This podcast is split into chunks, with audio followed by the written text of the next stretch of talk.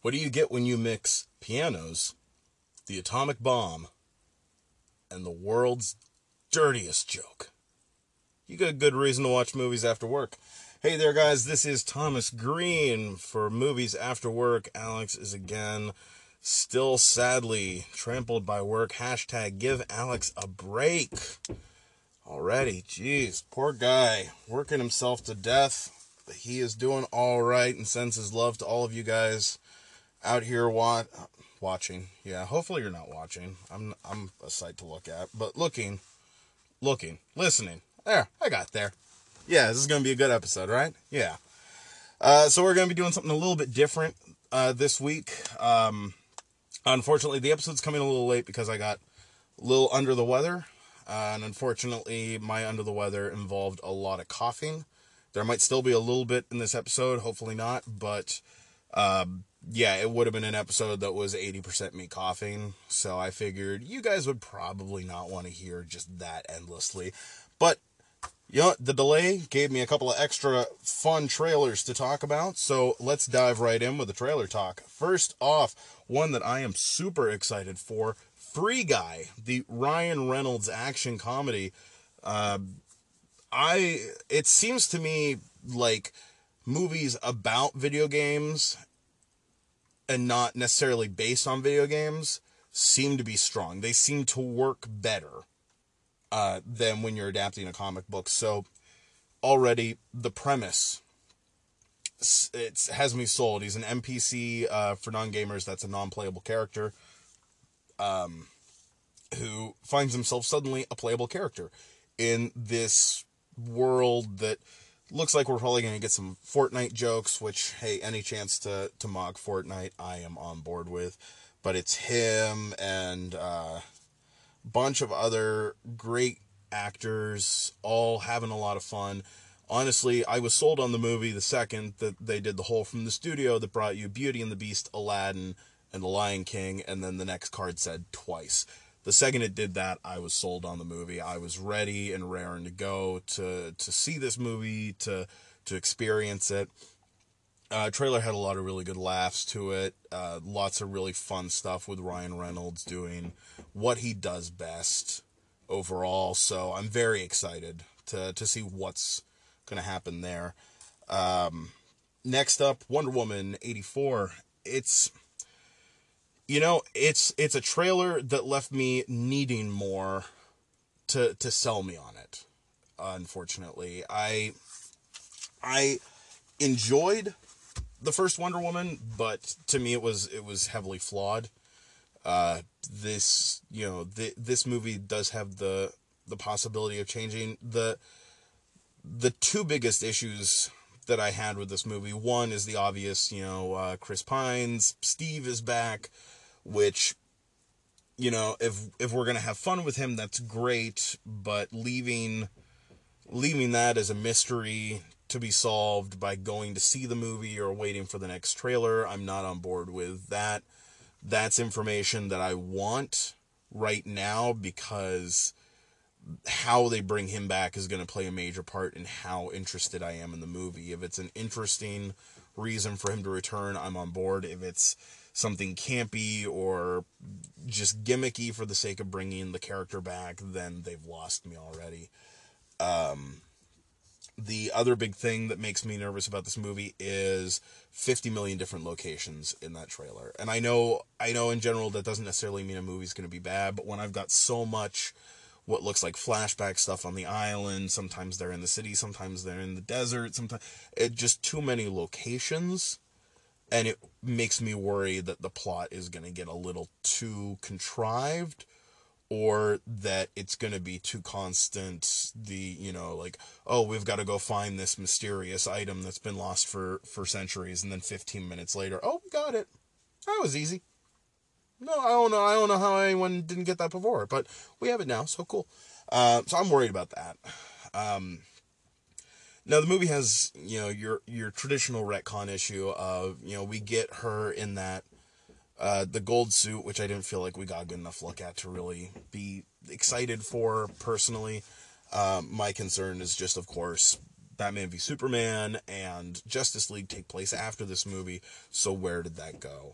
Um, you know, Black Widow also has this. It had, you know, it's going to have that whole retconning thing of, oh, these are some things that could have been really handy in movies that take place after this that we know that you could have used this stuff. Um, it's certainly there as well, but um, given the fact that with Wonder Woman they made the big final moment selling point, the gold angelic armor, it it highlighted it more for me. I guess is the best way to put it. So I I'm carefully optimistic. I'm actually on board the idea of Kristen Wiig playing a supervillain. Um, I'm actually on board with that. I think that could be really good. I think it could be a lot of fun, but they've got to, you know, they, they've got to sell me on it, not just tell me it's happening for me to really get on board with it. Um, next up is Ghostbusters Afterlife. As someone who loves uh, the original movies, I was underwhelmed. I honestly was. Um, it's not.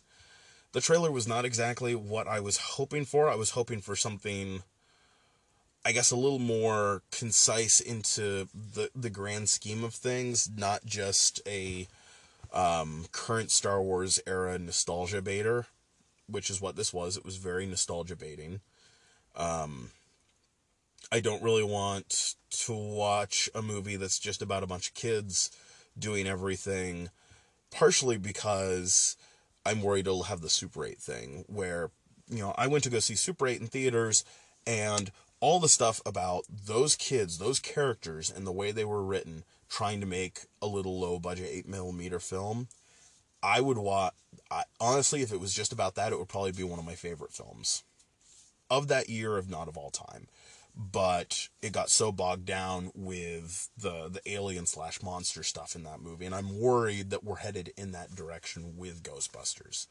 So that makes me nervous. Um, but on the other side of it, I uh, I absolutely love the idea that given the fact that some of these, you know, that one or two of these kids are the uh, grandchildren of uh, Egon, who was my favorite Ghostbuster. Um, the idea that it could be a movie about how do you continue such a gravitas legacy.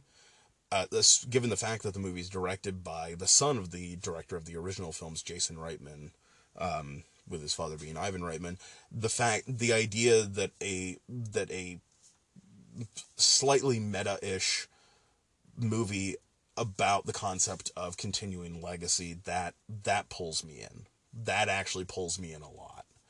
Um, so I'm I'm excited to see where we go with that. Um, and then finally, the the big trailer that came out for me at least that I was not aware was coming out, and then I woke up one morning and it was there, and was so excited. Was in the Heights, the Lin Manuel Miranda musical, finally becoming a film, um, and it looks phenomenal. You know, it. The, I I fully feel like we're getting Washington Heights is a character in its own right. It's not just the location.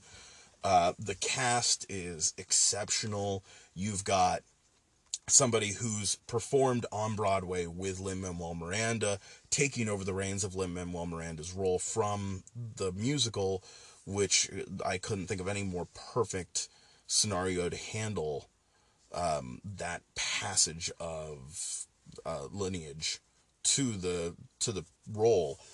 So, uh, you know, the music in that show is absolutely amazing the the choreography looks like it could be a lot of fun obviously it's hard to say on a trailer because in a trailer they do a much better job than in the film itself in some movies cases of making sure that the editing and the choreography and the music all sync up together um, unfortunately that's been something very lacking in modern movie musicals uh, it's part of why I've only seen the highway sequence of La La Land and then immediately stepped out of the theater, uh, not giving up on sitting there to watch the whole movie. I poked my head in while I was at work one day, but I've never felt a drive to go back to see that movie because everything is so out of sync. Nothing seems to be on the same page in that opening number, and it gave me such a sense of dread for what I was about to have to experience if I watch the movie itself.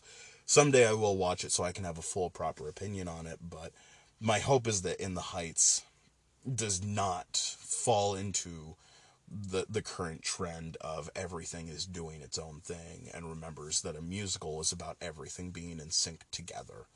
Um, and also because of the style of music, I'm confident that we're gonna get, you know, we're not gonna get the the thing that we get with movies like uh, Les Mis and a few other modern movie musicals, where it's all about singing as pretty as you can and ignoring what your character's actually going through. So I'm expecting more character over cosmetics, which is usually how I word it. Um, with this, so I'm very, I'm very excited. It's something I'd like to be there opening day on. Uh, whether or not I'll be able to, I'm not sure, but it's that's the dream. So, but those are those were the big trailers that I can uh, think of. I just watched another trailer, and I'm totally spacing on it, and I literally watched it like half an hour ago. Um, Promising Young Girl, I believe was the name of it. Carey Mulligan, Bo Burnham, um, from one of the executive producers of Killing Eve. I, Promising Young Woman, I think, is the name of the movie. Uh, if it's not, hopefully it's close enough that if you decide to look it up, it gets you there anyway. Uh, it looks dark. It looks like it's going to be challenging. And it looks like it's a big middle finger to a lot of aspects of our culture that are hard to stomach as a whole, uh, with a pretty fun and different Carey Mulligan performance overall. So I'm very excited uh, about that one as well. Uh, the potential of what we could be getting out of it.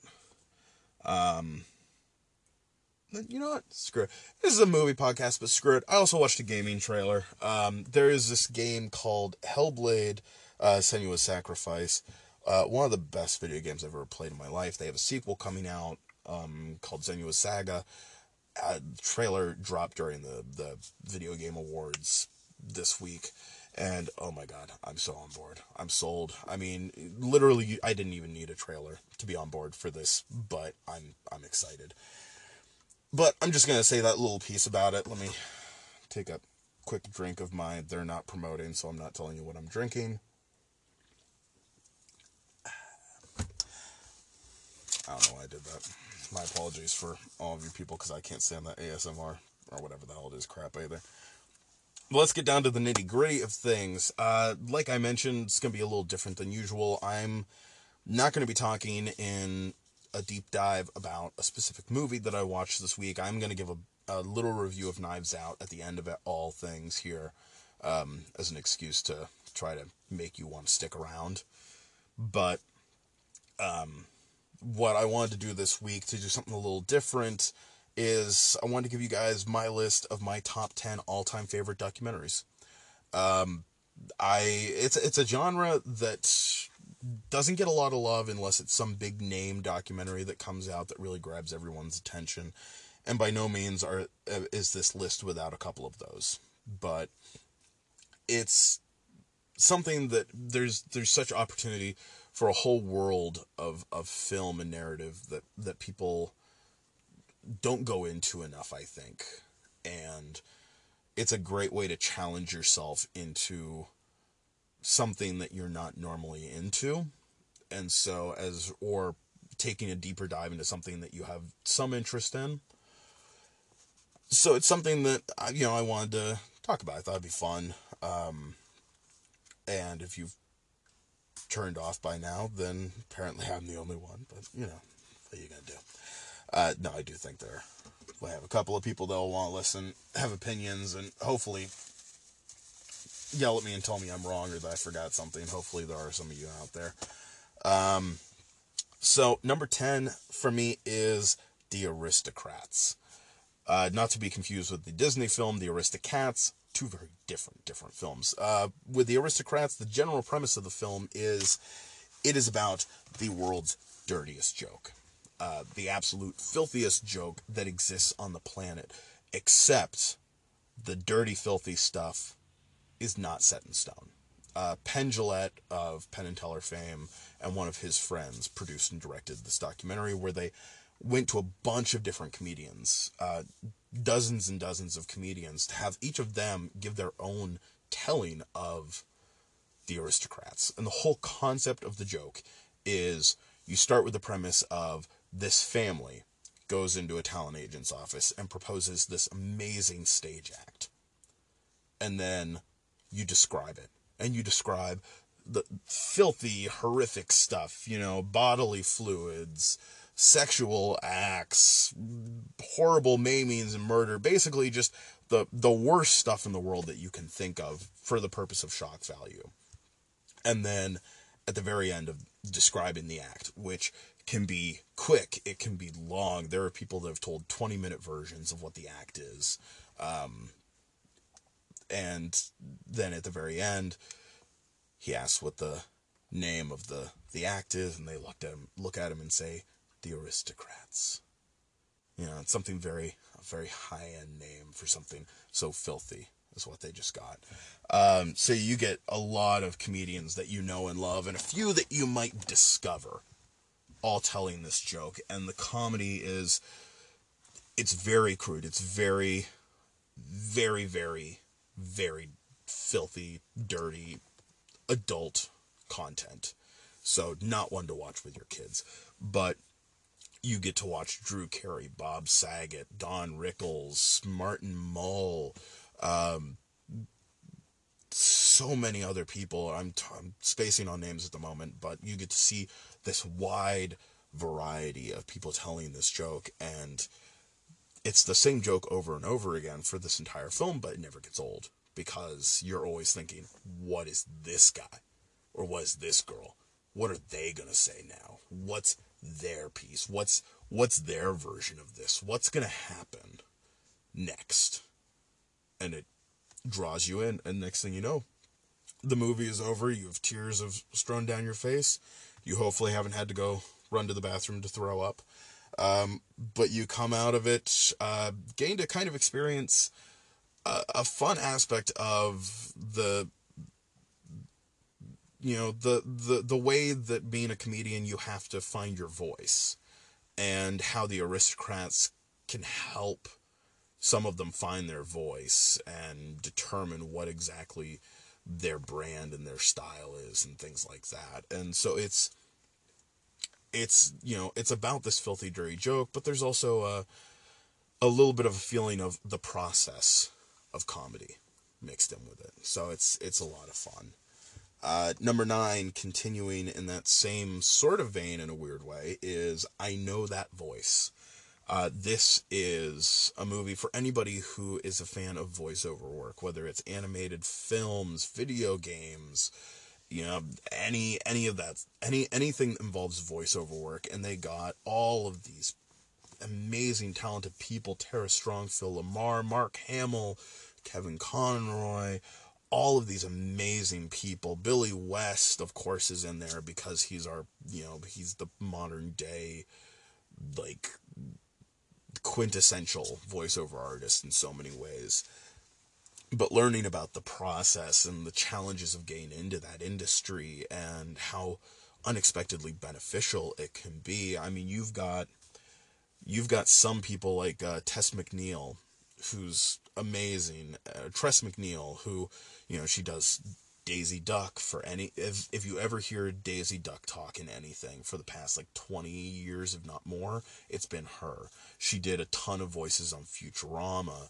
Uh, she was um, Dot in the Animaniacs. You know, she is you know, she is a, a cultural icon even if you don't know her name and the amount, you know, her her list of of credits, if you go on IMDb, is one of the longest ones you'll ever see. Um, and it's the same for like Billy West, um, Joe DiMaggio, who does Bender on Futurama, uh, Marcus on the Gears of War video games, and uh, so many, so many, so many other things. And it's it's just an amazing process to see, and it's so much fun to watch them sitting there and suddenly talking in these voices that you know them for. Um, a good side piece to that, if you enjoy it, is I don't know if it's still on YouTube, but on YouTube, you used to be able to find a video of a bunch of these guys where they sat at a table with the script for Star Wars A New Hope. And Kevin Conroy, in the Batman voice, did the stage direction. And every single scene, they swapped up who was playing which character and what voice they were doing. So you had Christopher Walken, you know, um, you had a Christopher Walken impression for R2D2 for one scene from, uh, I'm totally spacing on his name right now and I feel terrible.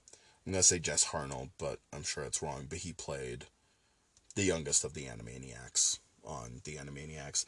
Another amazing performer uh, that you've heard a million times.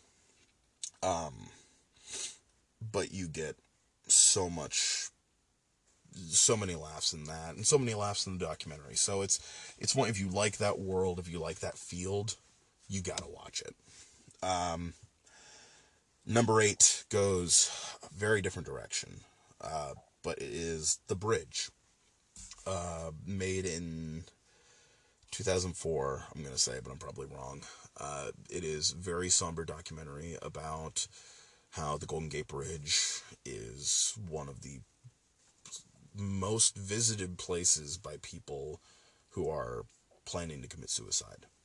Uh, and it delves really into uh, the aspects of uh, suicide and what can lead people to this and the horrors of them making these decisions and how they affect family and friends and just all this kind of stuff all the meanwhile having some images that are truly shocking and hard to watch. It is a beautifully understated film uh, that still gets its point across uh, perfectly.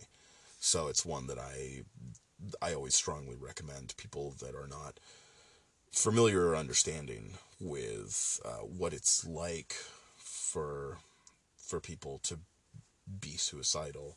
Um, as you know, as I, as I've talked about on on Twitter on um, Mental Health Day this year, you know, I am somebody I am classified as high risk, and so to have something besides myself to explain to people what it's like to have that mindset is is is really important, and they they do a really great job with it.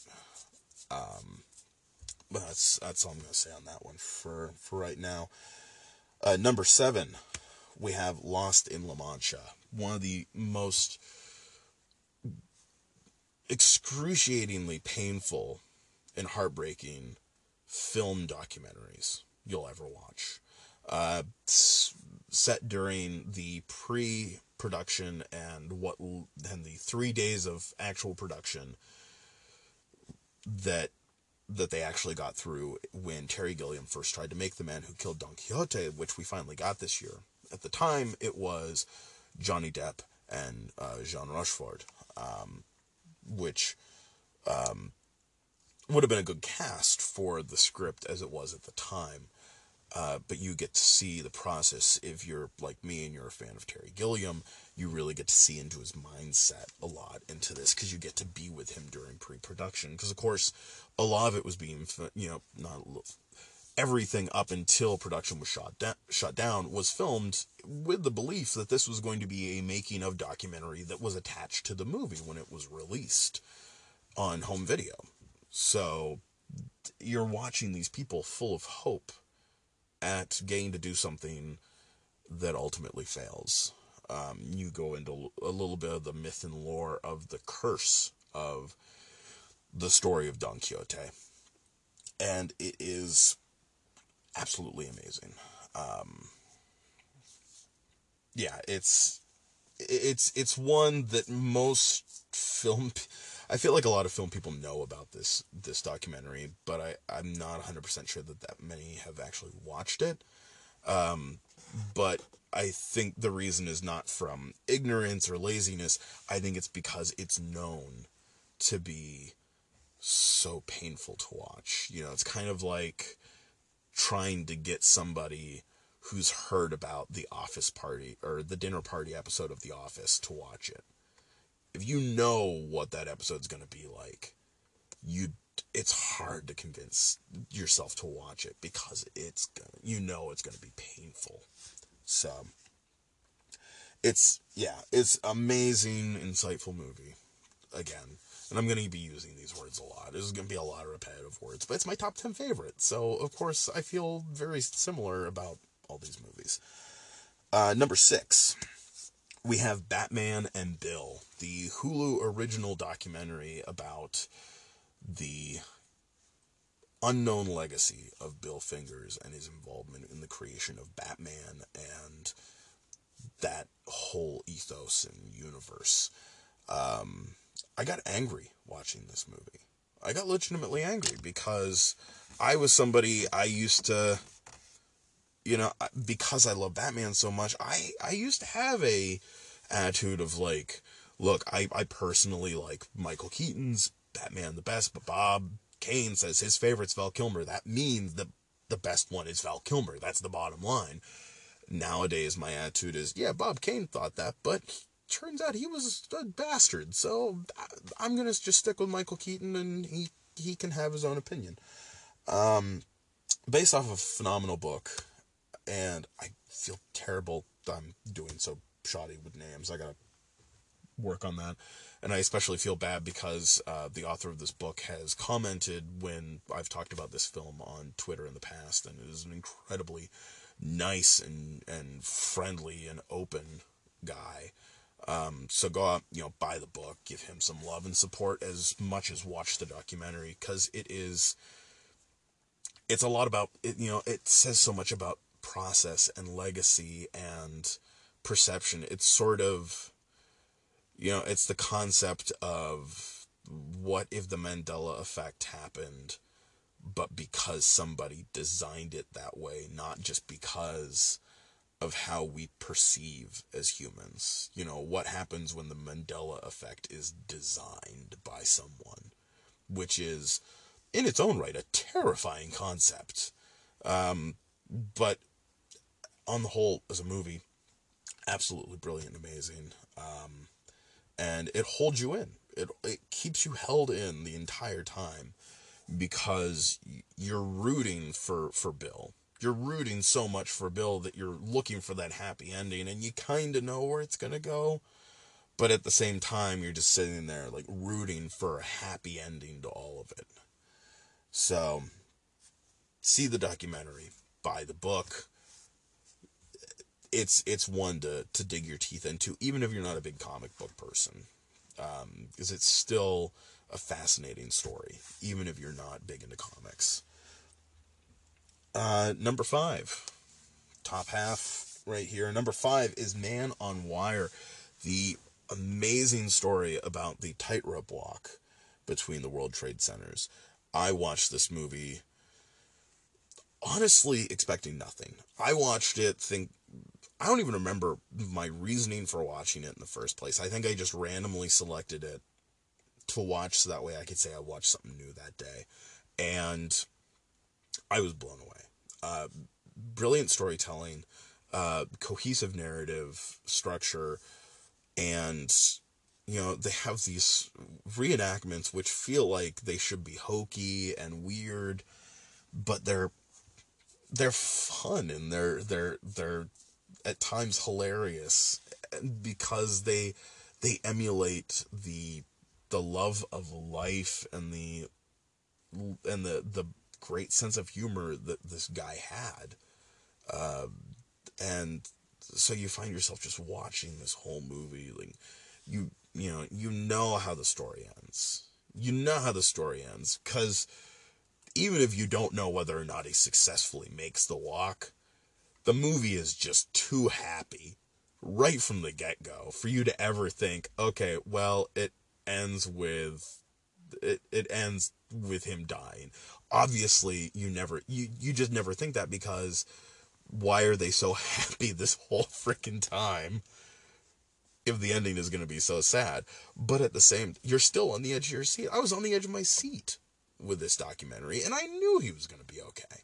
So just um, uh, you know something absolutely amazing that for someone for a for a human being to accomplish and to to experience it is just in in any capacity even in through the the eyes of a documentary is just so powerful an experience.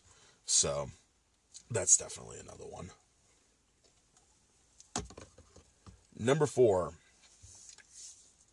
and this one this one is probably my second place on here for obscure ones. But number four is the Atomic Cafe. Basically, in nineteen in the nineteen eighties, a couple of people said that they wanted to make a documentary and decided to go a brilliant route instead of making a movie where they went and they talked to people and they tried to get people who were part of these part of this nuclear era to discuss what happened, discuss the horrors, to to do sort of an investigative thing. Instead of doing something like that, they they let them tell the story in a whole other way. They took clips, news and and short films and PSAs and all sorts of stuff like that, uh, and they spliced them all together, and they turned it into one of the most terrifying documentaries I've ever seen in my life um, you'll go from one minute to having another, from having a little animated turtle whistling a song about ducking and covering. Because if you duck and cover underneath your desk, that will protect you from a nuclear blast, which is something they actually were telling people at the time before they fully understood the concept of the damage of radiation. But you go from something like that where it's silly it's weirdly silly and naive to see them doing this and the next thing you know you're in broad daylight at knee level watching the military walking towards a mushroom cloud in the middle in the middle of the day. It's a bright colorful world and you've got this gigantic mushroom cloud closer than you feel like anyone should ever see one and you're just watching all of these guys walking towards it, running a drill.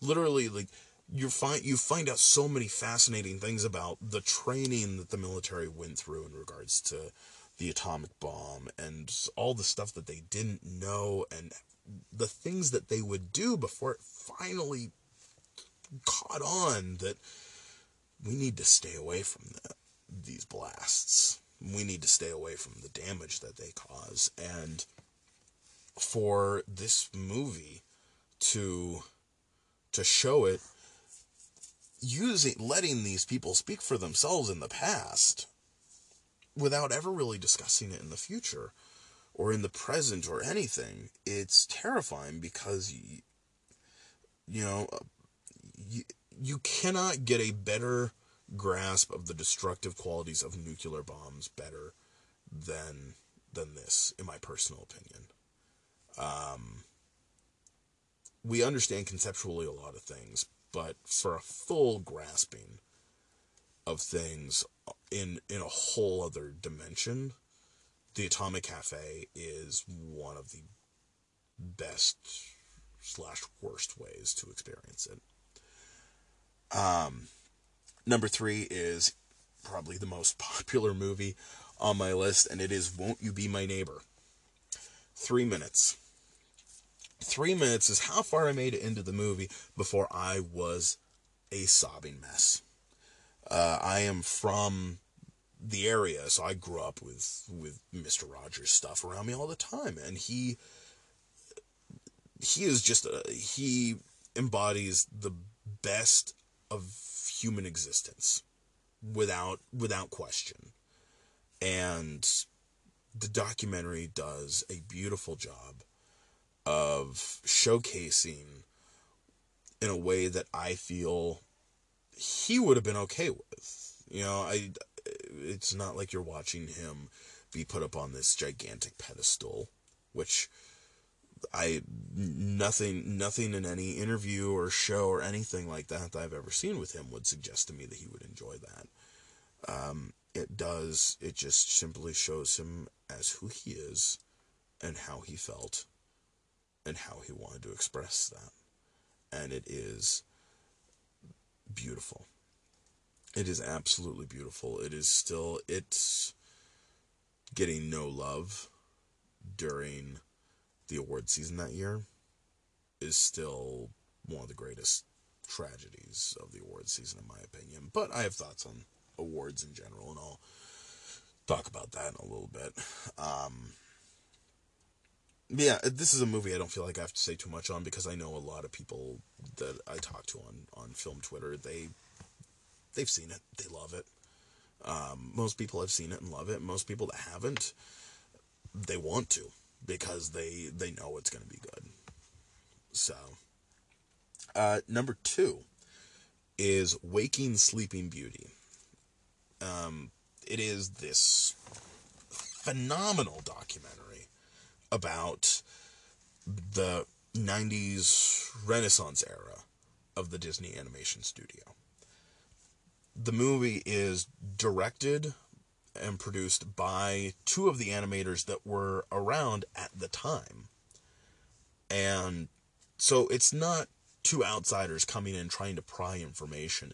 It is two people that were actually there that were given the go ahead to dive deep into the darkness that happened there. The bitter fights, the feuds, the ugly battles for power that were happening, the hopelessness that some of them were feeling at the time as they were trying to keep their jobs. Um, it's one of the most balanced documentaries I've ever seen a studio produce about itself because it does not shy away from the fact that Disney was, in essence, the villain at the time. They, you know, they were both the villain and the, like, sage, like, mentor, depending on the person, because there was a mixture of no faith and thinking about the bottom line and there was the view of thinking about the artistic and uh, the the importance of that, and you see it in everything. And they got people, they got higher ups like Roy Disney who had refused to really talk about any of this stuff since The Lion King came out to talk about it. Um, and mix that in with some uh, beautiful footage. And I mean, I to this day, I've seen this movie multiple times, and I gotta tell you, at one point you get to see Howard Ashman describing how Under the Sea starts, describing describing what's going on musically and on screen, and it gives you goosebumps. It is powerful. You are watching a genius at work and it you, there's no denying watching this guy and going this is one of the most brilliant minds that lived and this guy played a critical role in saving Disney animation no question no no debate i will not debate that on anyone because to me it is an inarguable fact and and it's just seeing everything that they went to and the movie covers from around Fox and the Hound, Black Cauldron period of time to uh, the world premiere of The Lion King. It covers that span of time. So you get a lot. You get a lot to work with. A lot of story. Um, finding out a lot of the, the crazy things that the animators would do uh, to have fun and, and stay active and understand things. So it's it's on Disney Plus, which makes me so happy because it used to be a an altogether hard to access film unless you owned it like I do. And so now for it to be out there and for people to be able to watch it and enjoy it and and get to learn about an era of Disney that we all connect with and that we all resonate with you know to to be able to be a part of that world a little bit more no pun intended as I was saying that hit me. Um, just feels like the magic that we all as- associate or want to associate Disney with.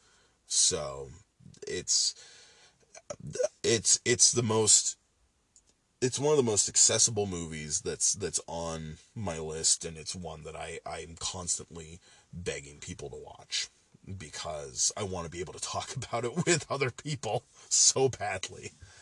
Um, but that leaves us with my uh, my number one all time favorite documentary, which is also probably the most obscure documentary that I have on this list, um, and that is Note by Note: The Making of Steinway L one zero three seven. This is a documentary so so passionately in love with its source material that there's no narration. There is no narrator for this movie. The whole concept for the movie is you are following the year long process it takes to hand make a Steinway grand concert piano. And the only people that tell you about it are the people doing it themselves.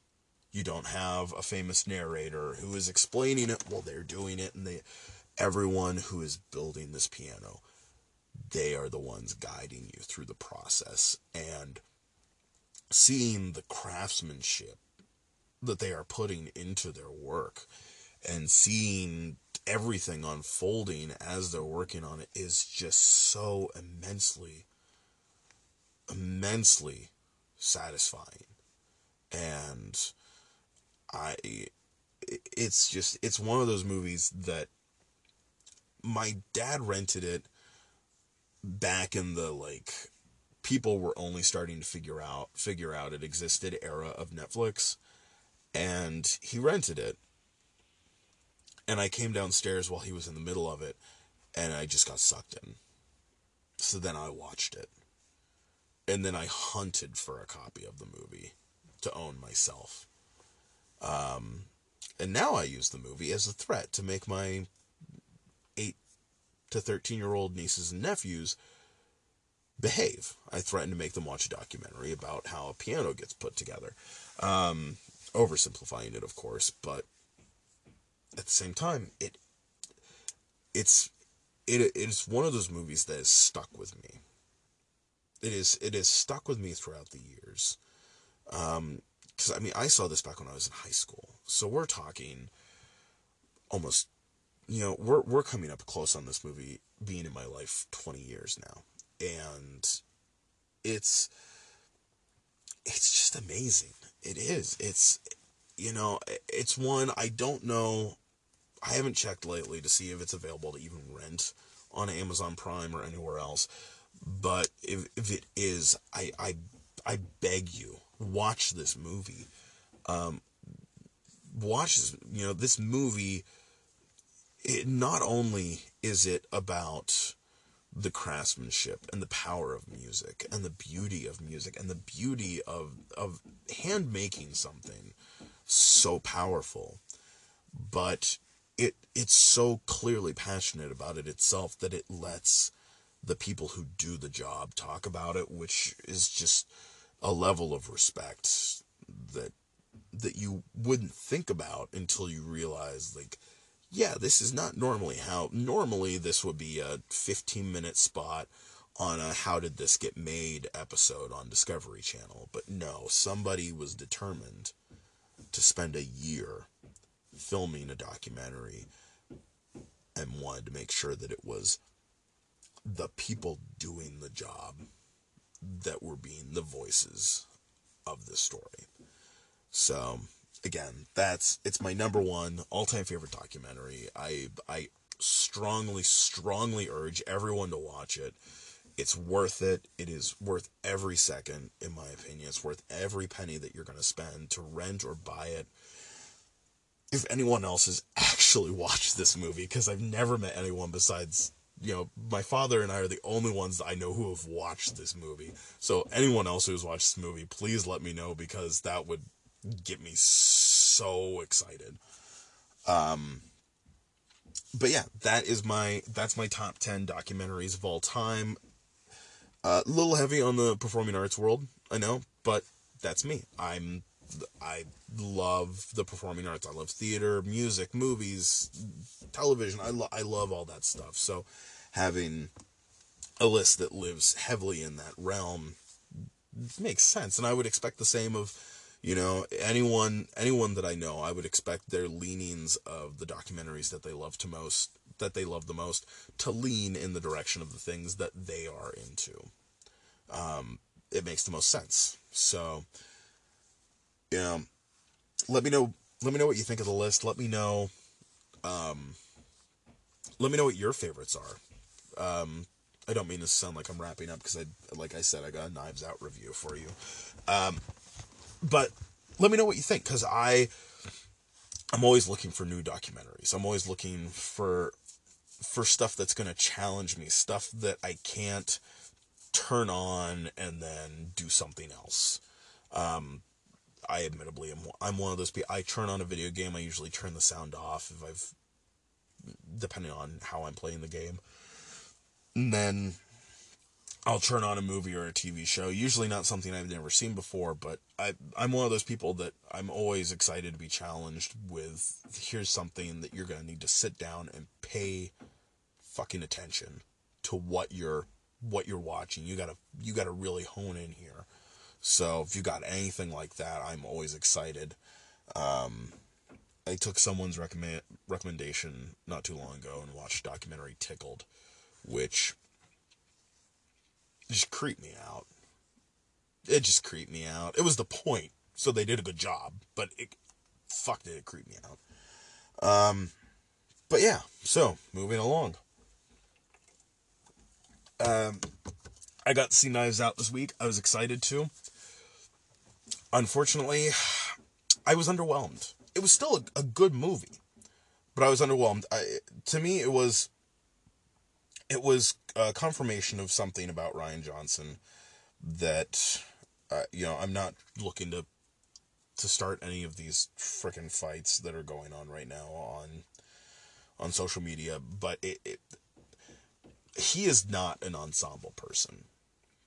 He's not. He needs a lead or two that he focuses on while other characters that are small supporting come in and out.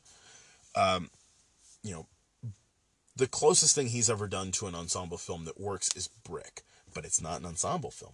feels like it, but it's not.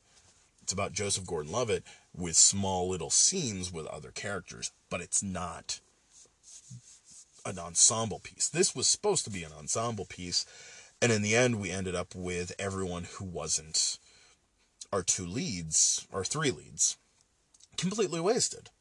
Um, which also unfortunately led to, you know, I, and part part of the fault is in the trailer.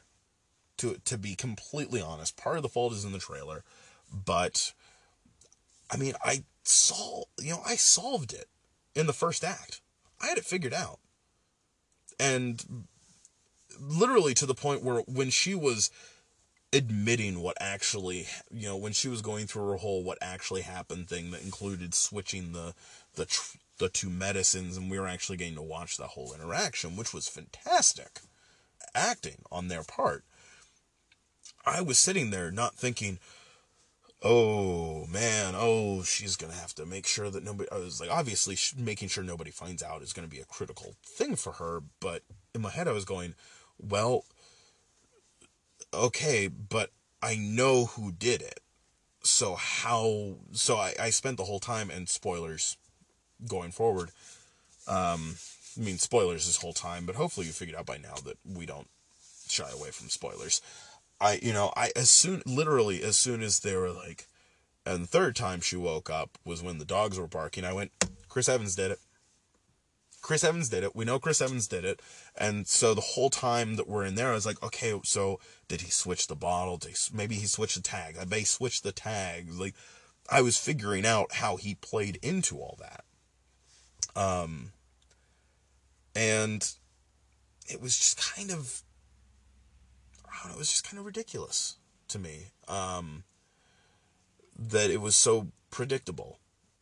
You know, everyone had kind of been so like, oh, it was so shocking. I was just like, no, it wasn't. And I didn't want to solve it. I wanted to be along for the ride. I wanted to sit there, enjoy the ride, and be shocked at the end. But the some of the hints and clues were just a little too on the nose.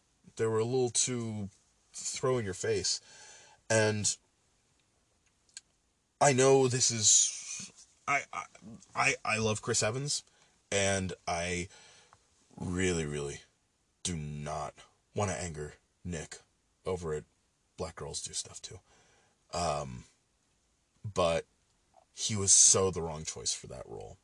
Not because he did a bad performance, because he didn't, but because the fact that they had somebody so currently popular and famous for being the good guy.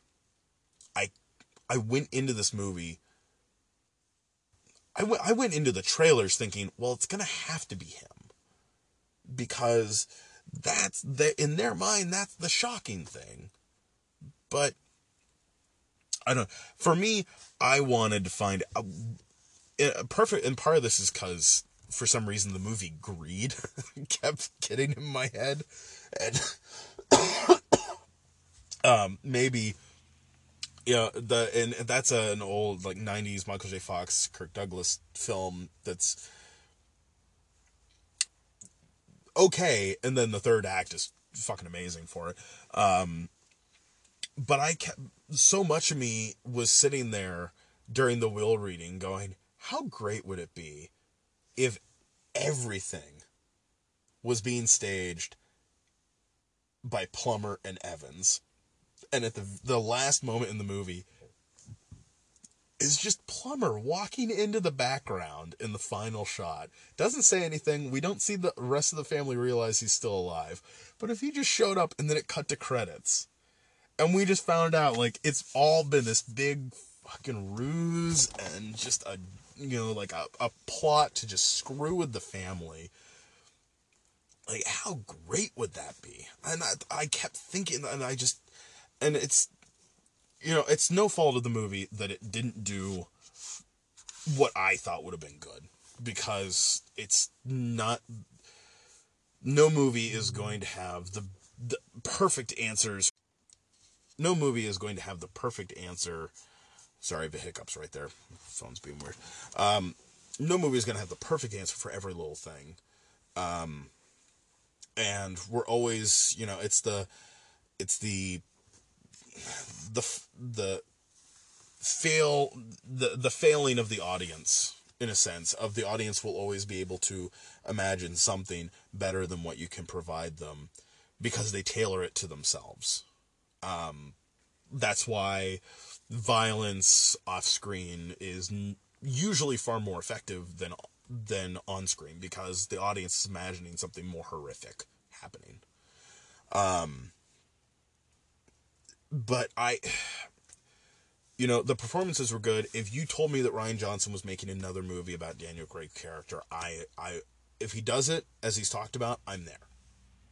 The second there's a trailer out for it, I'm watching that trailer and getting excited for that movie because I love the character.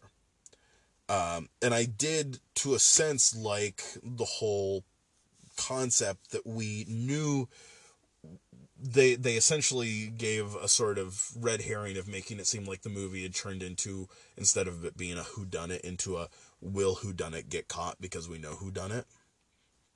I did like that kind of that that twist to that they that they delivered on. Um, but you know you when you spend almost none of the movie like it, the the point in the movie where he goes I've not eliminated any suspects in my head I went okay well how about all of the characters that you've basically ignored that the movie has pretty much ignored since around the time that we found out that she accidentally killed him? I mean literally that's like uh, that was such a tell when so many amazing actors were left on the side to do nothing for the majority of the film. I mean, easy paychecks for pretty much everyone, but like poor Jamie Lee Curtis, she's a phenomenal actor, and her entire role in the film was we're going to point at somebody and you're gonna be angry at them for something, and we're just gonna keep doing that. um, but you end up with so much of that. Um, I want Don Johnson to hold a press conference letting everyone know that he's not as racist as everyone casts him to be. Because he and Sam Rockwell keep getting cast as some pretty racist motherfuckers. Uh, and I feel bad for them because that's some bullshit. But, I mean, overall, good concept, good characters, bad execution, in my opinion. Um, I also completely forgot. Uh, I like as soon as I was out of the theater, I forgot the score, and I was so excited. Like I, I would love for that score to have like driven the movie for me. Um, but I completely forgot. I couldn't remember a single note of that right when I left the theater. So that bummed me out. It just, it's it's a movie that had so many things working for it, and it just to me it never executed them right. Like on my letterbox, I gave the movie three out of five, um, because there were there were enough things that were strong. It just never felt like they utilized they. It often felt like they weren't utilizing them as best they could. If that makes sense. Um. but yeah, so that's my. That's that's my review of Knives Out. I know it's not the the the the main opinion of most people, but it's it's mine for for what it's worth, which is usually about buck eighty five. Now, next, um, I just wanted to really quick talk about something, just super quick. Try to keep it. so I'm gonna keep my eye on the timer to make sure I keep this super quick and simple. All right. Don't do this shitty Power Rangers reboot idea. Fuck that. Okay, moving on.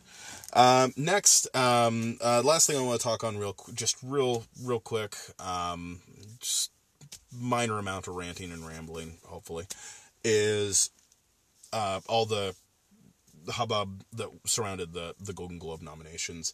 Um,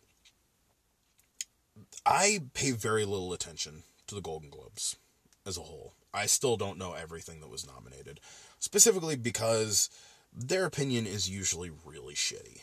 Uh, their opinion, the, the Golden Globes are, at the end of the day, in all reality, they are self validation self validation done by these critics that usually all agree in unison about everything.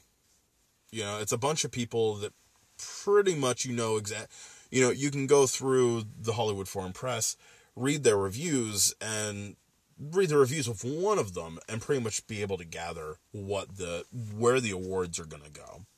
Um, usually, there's there's only a few little differences um, between the Globes and the Oscars, but those those little differences are usually very good ones. Like uh, the one that I go to is when critics were just behemoth like they were just endless about oh boyhood needs to win everything boyhood needs to win everything.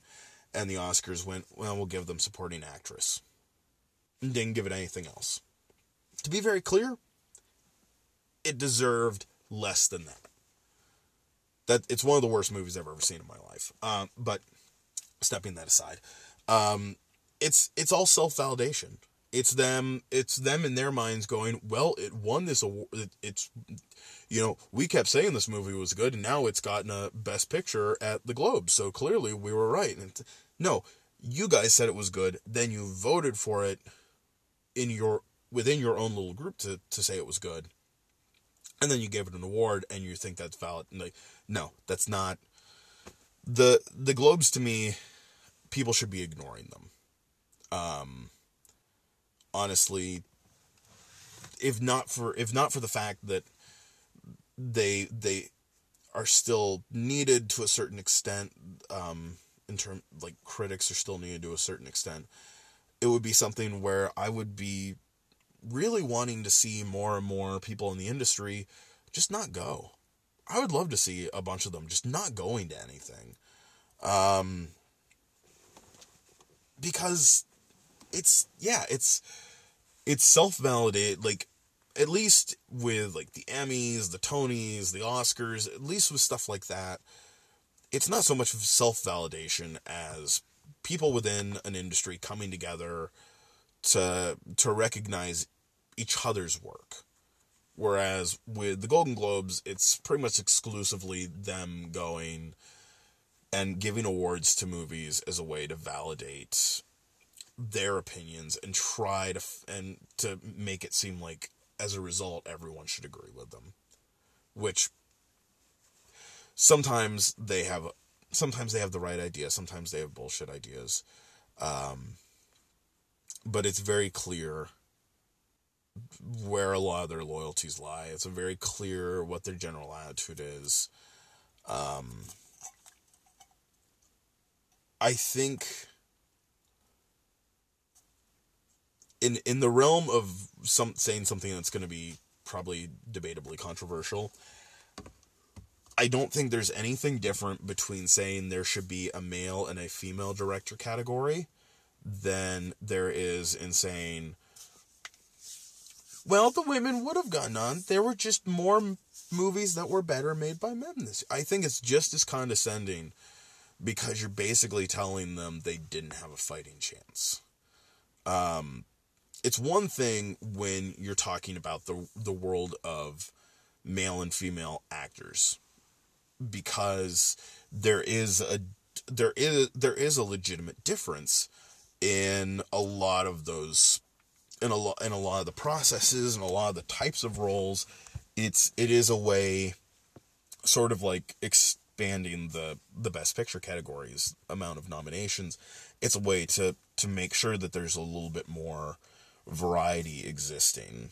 Plus, at the end of the day, if you only had one acting and supporting acting category and every single year it was dominated by men, you would suddenly notice a bunch of, you know, the industry itself would struggle to to not have so much infighting that they wouldn't be able to get movies finished and released. But with directing, to say that there's something different between a woman directing a film and a man directing a film to me is bullshit. Both are doing the same work at the same caliber with the same purpose and intent. It makes it would make more sense to separate directing by cat by genre than by gender. So uh, for me, it's a matter of this is not about the quality of, of, of a woman's work, work versus the quality of a man's work. This is about, a, you know, people constantly just not acknowledging the work of women. This is about the work that women are putting in being viewed as inferior just because of their gender. And it's fucking disgusting and it's bullshit and I'm I mean we are we are getting to a point where both where we're in so many different climates, political, artistic, so many different ways, we are seeing we are we are seeing a level of of patience dying out that have has been required for stability. And I think it's a good thing. I think as more and more people have a vocal loss of patience over the way that award seasons go and set behavior goes and you know letting Harvey Weinstein have a fucking cane or walker or whatever the asshole had to try to play some sort of I'm a frail weak old man sympathy card bullshit. Um I think as more and more of the patience for all of that stuff is dying out, we're to start seeing, you know, we're to start seeing things like, you know, oh, you nominated everything, you know, you nominated everything about this movie except for the female director. And so the entire cast and crew goes, okay, we're not going to, we're not, we're not going to the award ceremony. Like, the, you know, it, it's one of the, it's one of those things where we we have gotten complacent with status quo and so many things and I'm excited to start seeing people go no we're we're done with status quo. We expect different. We expect better. And hopefully we get there soon cuz I mean we, we've seen we're seeing endlessly that there there is no excuse for for the lack of representation and for making things like the Oscars a celebration of what white men have done in cinema because they're not the only ones in the game. They're not the only ones there, and we need to stop behaving like they are. But that's my big that's my big pseudo political rant on Golden Globes. I don't I don't know what all the nominations are. I just know from online and from not being shocked and just assuming that and them being right that you know drastic lack of diversity in the the nominees when there's a strong diversity on the screen um and behind the camera. And you know i don't know when they are. I won't watch them. I never really do. Um i don't usually watch awards to begin with because it just gets old by the time you get to the Oscars, you know every all the categories. Um, I can usually, usually with the exception of an occasional surprise here and there for like costuming or you know sound editing, I usually don't get super surprised. Um, also, on a similar note, though, the fact that SAG, the the Screen Actors Guild's stunt nominations prove a continued ignorance from the acting industry as to what the stunt department of a film brings to the table. I, it's really it's becoming it's it's painfully clear by those nominations and it's it's bullshit. So um, a lot of do better needed all across the industry. So hopefully that starts to happen.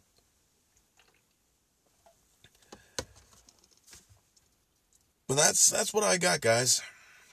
I'm not super exciting. I've been been working my new job. I'm this is my first day off since Thanksgiving, so been trying to enjoy it. Um, I'm looking forward to to diving in this week, listening to some more of you guys' amazing podcasts. Um, I I hope you guys have all been having a great holiday season. I hope that it continues on into the holidays themselves. I hope everyone's staying safe. I hope everyone's staying staying happy. Um, you know, so I'm gonna leave it at that. Don't forget to uh, follow us at on Twitter at Movies Work uh, go ahead and shoot us an email, moviesafterwork at gmail.com, if you want to really rant without anyone noticing what you have to say. Don't worry, I will cry. You will achieve your purpose. Um, I have some I have some stuff on the back burner. Hopefully, you know, this week we might I might have one of my guest spots. Um still gotta ink out all the details, so it's tricky when uh, when you move again and you find that you're not physically near any of the people that you normally talk to. So, but uh, we're getting it all sorted. Excuse me, my kid's again sleeping lately. So, uh, this is Thomas Green. Thank you guys so much for listening. Have a good day. Have a good weekend. And uh, have a good day at work. Bye.